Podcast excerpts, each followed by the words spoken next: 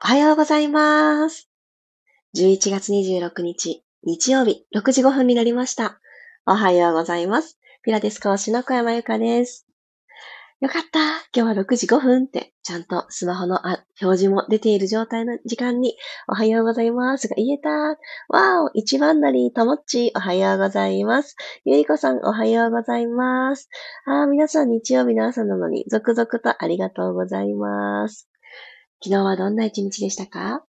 私はですね、昨日の朝、皆さんと一緒にピラストレッチをさせていただいている時には、そんな予定ではなかったんですけれども、そこからですね、えー、1時間半くらいかな、経ってから急に朝一番の予定がキャンセルになったこともあって、あ、これは？と思って、ちょうど自分自身の身支度も整っていたので、よし、4回目の YouTube ライブをやってみようと思い立ちまして、せっせと設定をして、うまくいくかな、どうかなと、ビルームというピラティス講座を行っている場所のライブレッスンと同時接続っていう形でトライをしてみましたところ、なんと4度目の正直でうまくいきました。あの、私と公式 LINE つながってくださってる方には、あの、URL が届いているかなと思うので、どんな感じだったのかなと、あの、このピラストレッチの動きたちを復習みたいな感覚でも使っていただけるかなと思うので、同じ声で動きも交えてお伝えしております。で、昨日行ったのが、フォームローラーという体をほぐすツールを使った股関節周りの整えっていうのをやっています。もしよかったらサクッとできる内容なのでそちらもチェックしてみてください。あ、おはようございます。黒さん、マリさん、あさきこさんおはようございます。リアル参加。いいですね。嬉しい。ありがとうございます。ということで、今日も週末、日曜日、自分の体と声を聞くピラストレッチ15分間よろしくお願いします。ではでは、久しぶり、楽なあぐらの姿勢から入りましょうか。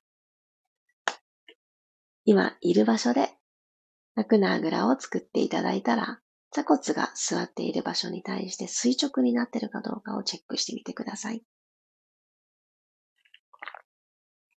骨盤をぐーっと起こしてあげて、背骨を下から一つずつ積み木ができるように少しずつ整えていきますね。では、手をですね、前で組んで、で、この組んでいただいた手を前に前に突き出すようにして手の甲が向こう側を向いている状態、手のひらが内側を向いている状態にしたら、そのまま背骨をぐーんと下から一個ずつ丸めていくようにしましょう。骨盤を後ろに倒して、丸い背中を作ります。突き出した手は前方に。今度は反対です。背骨をぐっと起こしてきながら、手を後ろに回していただいたら、胸を斜め上に突き上げるようにしながら、背骨を反らせていきます。アーチですね、アーチ。後ろで組んだ手は、マットに突き刺してもいいですし、そこから少し浮かしてもいいです。どっちを選んでも、先ほどの背骨を丸めた姿勢の逆のことができます。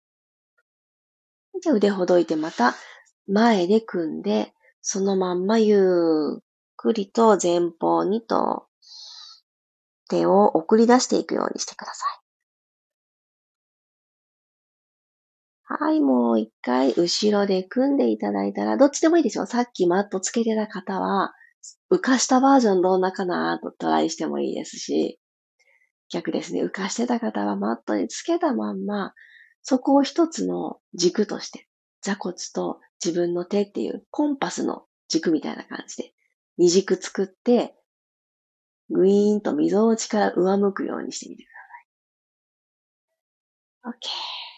戻ってきたら、今度右手が体の前、左手がお尻の後ろっていう形に置いてあげます。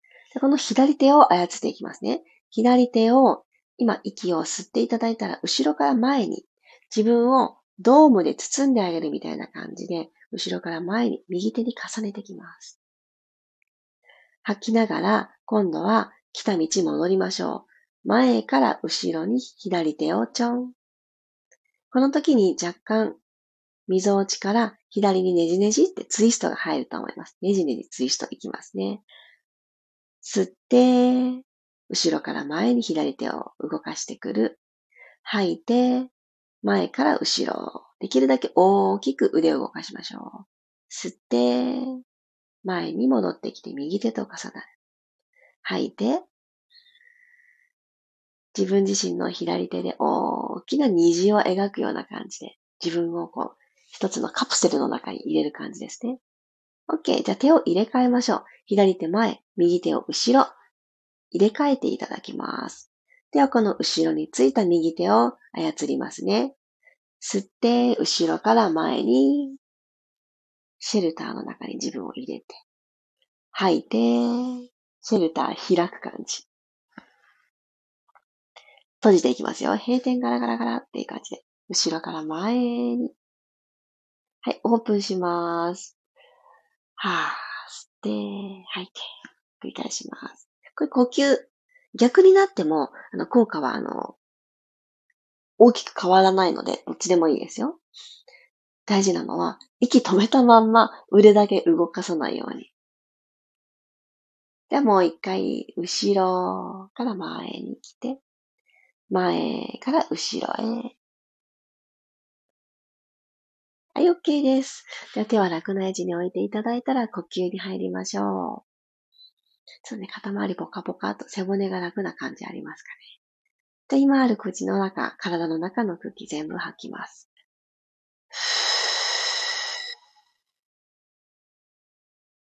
空っぽになったら、鼻から吸いましょう。朝一番、体の中に新鮮な空気を取り込んでいって、胸の風船膨らませます。口から吐いて、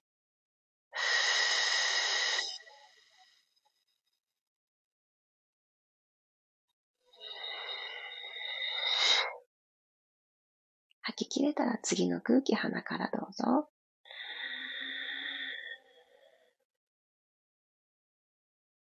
お花たちが茎の部分から根っこの部分から水を吸い上げるようなそんなイメージです。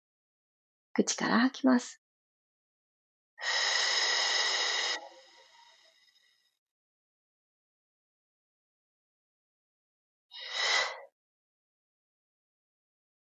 3回目どうぞ。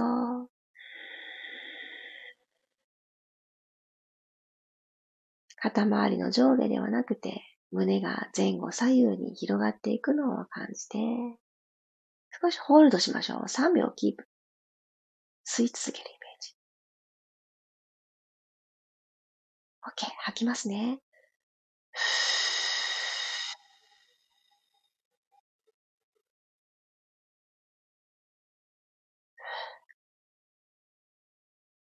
自然な呼吸に戻ってください。私はこの自分自身の力で最後まで吐き切る。もう絞り出す。みたいなことをあの繰り返しているうちにだんだんと吸える空気の量って増えてくるんですね。だけど、日常生活では絞り出して吐き切ったりとかってなかなかないと思うんですね。しっかり結構呼吸を使うスポーツとかされてる方は別かもしれないですけど、ただの私たちの日常にはそんなシーンってないと思います。酸素が薄いですみたいなこともないじゃないですか。だけれど、あの、自分で意識をして3呼吸だけでも吐き切ってみようっていう時間があれば、また体はですね、あの、本来の力ですね、なくなったら吸う。生命の維持のためにっていう、ほんとシンプルな装置がついているので、まずは今、体の中にあるものを吐き出すお部屋の片付けにすごく似てるなって思ってます。ごちゃごちゃごちゃってなってると、あのー、まず気分も良くないですし、何か新しいものを飾ろうかとかいう気分にもなれないですよね。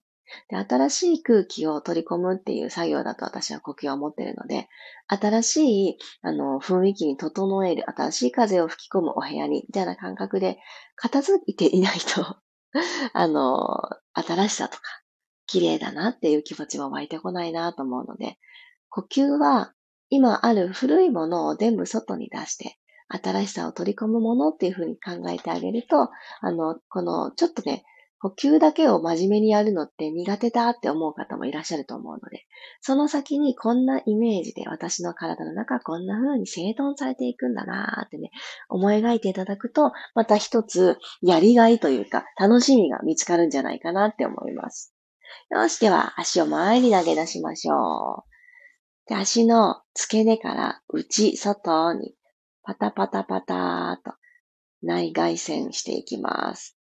足裏でワイパーでバイバーイってするような感覚でやってあげるといいと思います。はい、じゃあ動きを止めたら仰向けになりましょう。ゴローンと仰向けです。ゆっくりゴロリン、仰向けに入れたら、今日はですね、ご自身の手のひらをお尻の下に引いてください。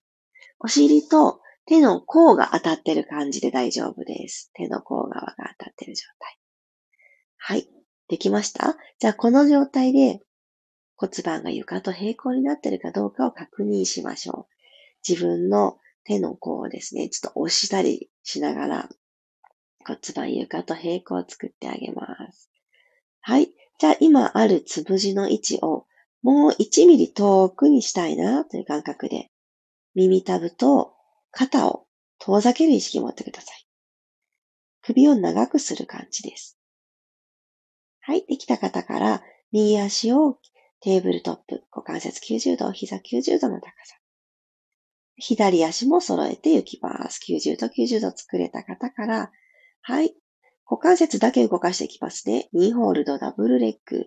吸いながら、ゆっくりとマット、つま先、タッチです。この時に、お尻が触れてる感覚が変わらないように、ちょっと接地面が少なくなっちゃったとか、骨盤が動いてね、持っていかれちゃった。前の方に持っていかれてないように。戻ってきましょう。吐きながら帰ってきます。股関節の真上にお膝が帰ってくる。吸いながらゆっくり、ちょっと遠くにつま先タッチしに行く感じ。吐きながら帰ってきましょう。はぁ。戻ってくる。吸いながら、じわじわじわじわゆっくりタッチ。吸いながら帰ってきましょう。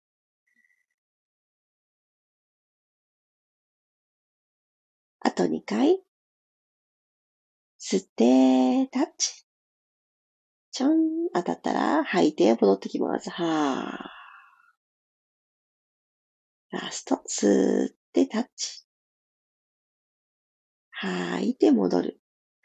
できましたらお膝伸ばしていきます。天井方向につま先、足首フレックスで足裏が天井を向いている状態にします。で、この時に、この手のひらをですね、今度あの手の付け根、手首の方に向かって骨盤が倒れやすいんですね。なので、さっきのお膝90度だった時と同じように手のひらを押せてるかどうか確認してください。骨盤床と平行。で内ももとお腹つないでいきます。ゆっくりと足を開脚していきます。パカッと横へ。足裏で虹を描くようにして、つま先ポイント閉じていきます。ふーっと吐いて、内もも同士が出会います。足首を X90 度にしたら吸いながら開きましょう。骨盤の傾き、傾きはどうですか？吐いて、閉じてきます。ピタラスト。吸って、じわじわじわじわじわーっと開いて、吐いて、閉じます。ピタッ。OK。では、このまんま、お尻の下の手を抜いたら、自分のお膝をハグ、抱えてきてください。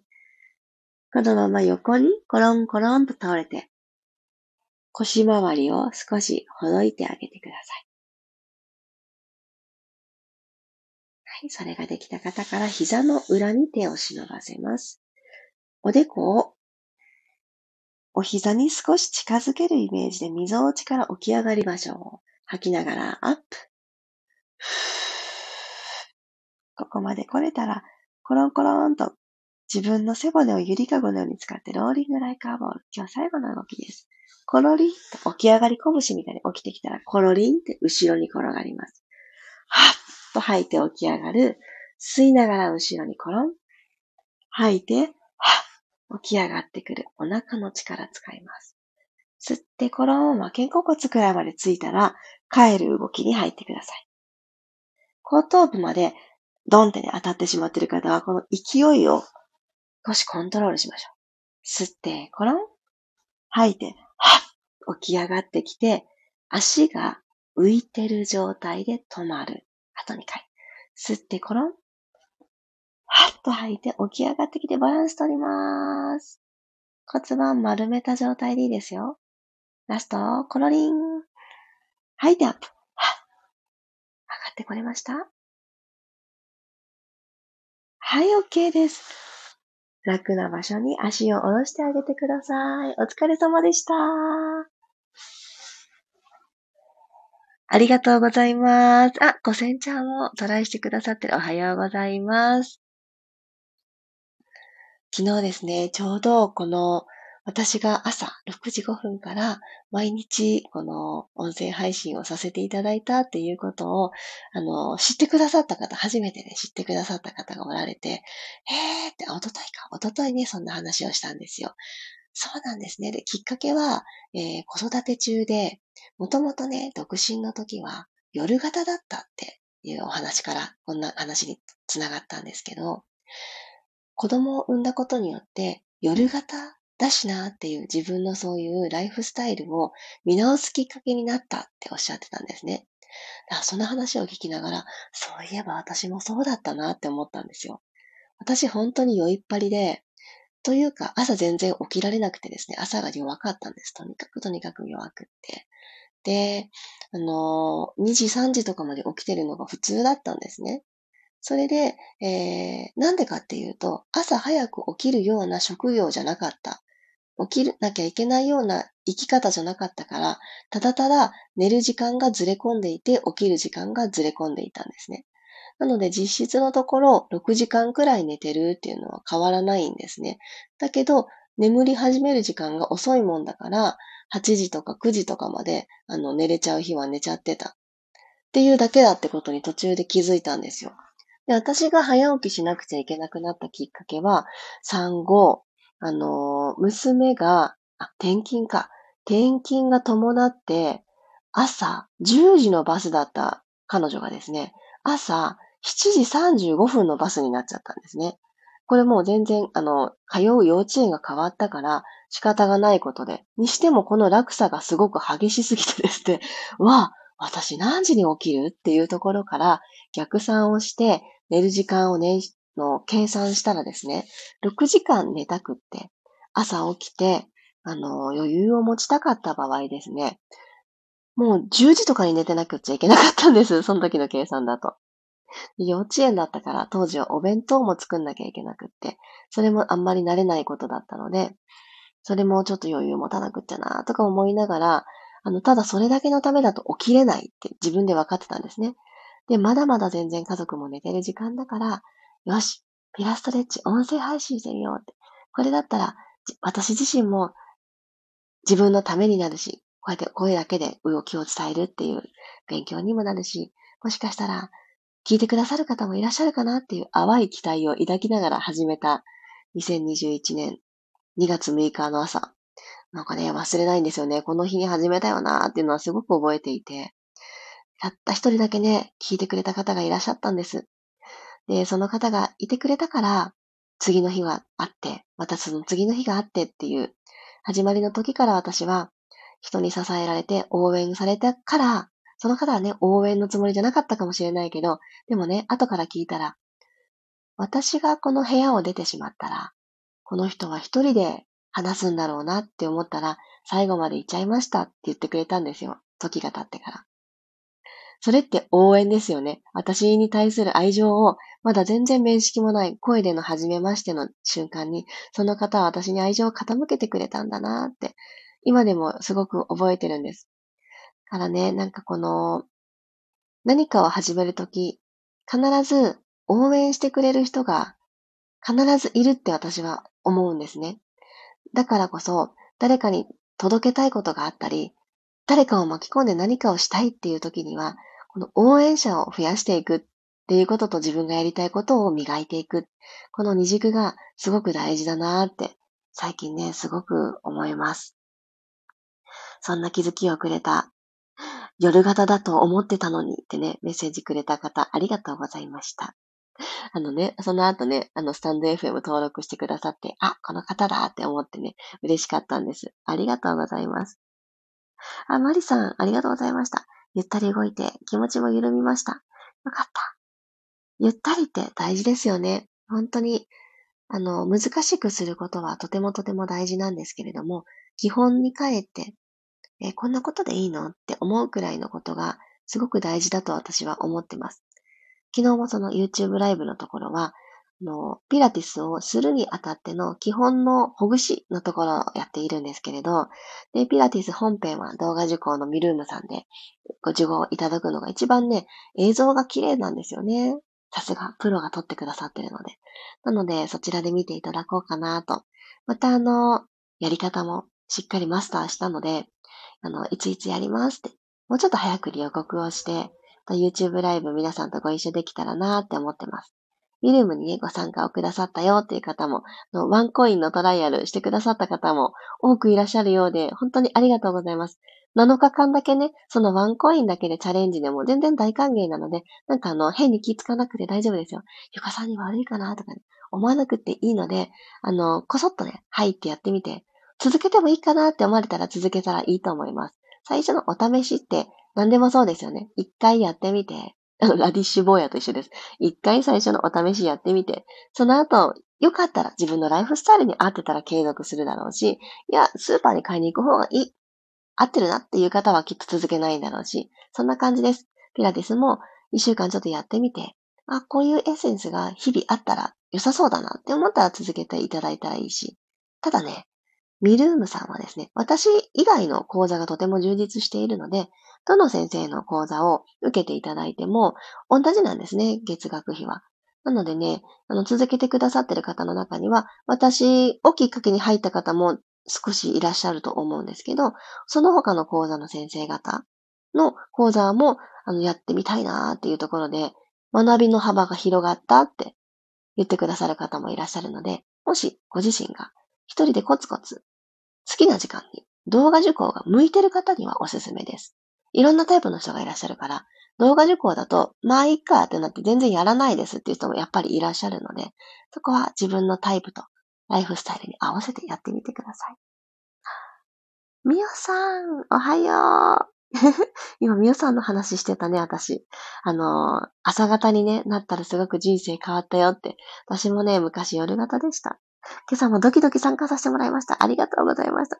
ドキドキさせちゃってごめんね。あの、大丈夫です。みんなね、あの、互いに、あの、励まし合ったり、なんかこうね、今日はマラソンの日ですとかね、シェアしてくださったらみんなが頑張ってねとかね、あとはあの体調崩してて大丈夫ですか？みたいなそんなあのチャットが続いたりする場所なので、あの勇気を出してコメントをくださってありがとうございます。こっそりね、受講いただいても全然、受講というかご参加いただいても大丈夫なので、でもね、コメントいただくとめちゃくちゃ私が嬉しいです。ありがとうございます。いやー、もうすぐ満月ですね。昨日見上げた空も、あ、子供たちにはもうまん丸に見えるらしくって、ママ、お月さんは丸いよって教えてくれるんですけど、いやいや待て待て、もうちょっとだよって言って、あともうちょっとで本当にまん丸だよって昨日も語ってたんですけど、今月はに、えー、月曜日の夜に満月ですね。今回は双子座で満月を迎えるので、月星座が双子座の方、太陽星座が双子座の方、ピンと来てる人も多いかなって思います。双子座って、あの、うちの娘が月星座双子座。あ、そうだな、娘ね、月星座と太陽星座が一緒っていう、私と一緒パターンなんですけど、の、あの、一人ね、そういう子がいて、双子座、双子座、ザ、双子座ちゃんがいるんですけれど、双子座は、発信、伝えるっていうところがすごくキーワードらしいんですね。この満月は、新月からの2週間で、こんなことをしたいと立てた目標を一つ、えー、巻いた種を刈るイメージの時なんですね。どんなことを達成できたのか、どんなことへの感謝があるのか、そんなことに、えー、向き合っていただく時間として、すっぴんになって夜22時から、表情筋と美マインドというタイトルをつけている時間を設けているんですけども、ここでは何をしているかというと、えー、すっぴんの状態でズームをつなぎます。皆さんと。で、えー、皆さんほとんどカメラオンなんですね。お子様が寝かしつけ中とかいう方以外は、ほとんど皆さんカメラオンなんですけれども、そこで、まずは、この、自分のお顔ですね、肌に触れて緩めてあげるという表情筋をちゃんとほぐして本当の小顔に戻ろうっていうのが、あの裏にある、あの、綺麗になっていくっていうところになります。そしてほぐれた表情筋は日常でどう使っているのっていうところに着目をしているんですけど、日常で表情筋はですね、感情表現を表すために使われています。で、その感情を人に伝える、アウトプットするっていうのは、会話だと私は思っているんですね。なので、自分自身が今楽しいっていう気持ちで、相手とコミュニケーションを取ってるときに、お顔がですよ、能面のようだと、相手びっくりしちゃいますよね。ん？待って待って。すっごい話してくれてる内容と表情が不一致で、どっち、どっち受け取っていいの？た、た、楽しい情報みたいな。それともつまんないってこと？みたいな感じになってしまいます。で、顔の筋肉って、その感情が乗っかってくるものだと私は思うんですけれど、そこがね、動きづらくなってしまってると、コミュニケーションエラーが起こるんですよね。すごいちぐはぐ感が伝わっちゃうので。そこをほどいていく。で、なおかつ、もうちょっと根底に戻って、その声の出し方大丈夫っていうところで、ボイトレがちょこっと入ってきます。で、この満月の夜のこの時間はですね、私が10年間ほど音楽業界にいた時に、自分自身のために、自分がの毎日のボイストレーニングとか、ステージングとかそういった表現をするっていうところの、えー、基礎トレーニングでやっていたことたちなんですね。で、それらをもう歌を歌ったりとか、ステージに立ったりとかいう私ではないんですけれども、日常的に取り入れることで、私ね、その産後結構自信なくしたんですよ。もうお母さんだし、別にもう、いっか、みたいな気持ちになっちゃったことが本当にあって、一人目産んで。特にね、二人目の妊娠中かな。うち2歳差なんですけど、まだ上の子がちっちゃい中妊婦だったから、結構いっぱいいっぱいだったんですね。で、もう身なりとか整えるってる場合じゃなくて、で、上の子一時預かりの保育園に連れて行くっていうだけでももう、はぁはぁひーひー言ってたんです。だからもうただ生きることだけで精一杯だった時に、なんか、綺麗になるとか、自分らしく過ごすとか、もうほんとぽっかりすっかり忘れてったんですよね。で、そこをなんか取り戻したいなって、自信なんでこんななくしちゃったんだろうっていうのがすごく辛くって寂しくって。で、あ、その時に、あ、もう一回自分ってこんなことしたかったんだよなとか、綺麗になりたいって気持ち、まだまだ全然あるよね。なんで蓋しちゃったのっていうのを気づいて、で、そこからちゃんとね、自分のセルフケアを始めるようにしたんですね。会話をすることも恐れない。別にみんな敵じゃないしっていう、そんな気持ちを取り戻すときに、このボイトレのワークをコツコツ一人でやってたんですよ。で、お顔も化粧水つけて乳液塗ったらパッパッパで終わらすんじゃなくって、そこでちょっとマッサージの要素とかも入れたりしながら、ほどいてあげようっていうのを、すごく、あの、丁寧にやるようにしたら、だんだんと自分で勝手に作ってたお母さんだからっていう思い込みがどんどん外れていって、いや、お母さんだけど、その前に私っていう人間だよねっていうところに気づけたんですよね、改めて。で、そこを最大に優先していいんじゃないかっていうところにも気づきました。そんな感情を皆さんとシェアしたくって、えー、今回は月曜日の夜にそんな時間を持たせていただいてます。で、あの、動きをした後のね、感情面は、感情の面は、えすごいなまった。感情面は今お伝えしたようなところが得られる場所だと思ってます。じゃあ、機能面のところで言うと、声がやっぱり磨かれますね。あとは、表情筋が緩むので、本来の位置に戻っていくので、もう当たり前に小顔になります。まあ、この二つが大きな、あの、得られるものかなと思ってます。あとは、飾りがない状態なのですっぴんって、このまんまの私で大丈夫なんだっていう、この美しいマインドとして美マインドって名付けたんですけど、この美マインドが高まるっていうところ、この三本軸かなって思っているんですね。もしちょっと今日話を聞いてくださって、私それ必要かもしれないって思ってくださった方は、えー、本日が前日になりますので、えー、前日まであの標準筋とビマインド講座の単発受講がしていただけます。あのー、お申し込みのフォームをペット、このキャプションにも貼らせていただきますので、もしよかったらどんなことしてるのかなーって見に来てください。で、自分に必要だわと思われたら、あの、ぜひね、ご参加ください。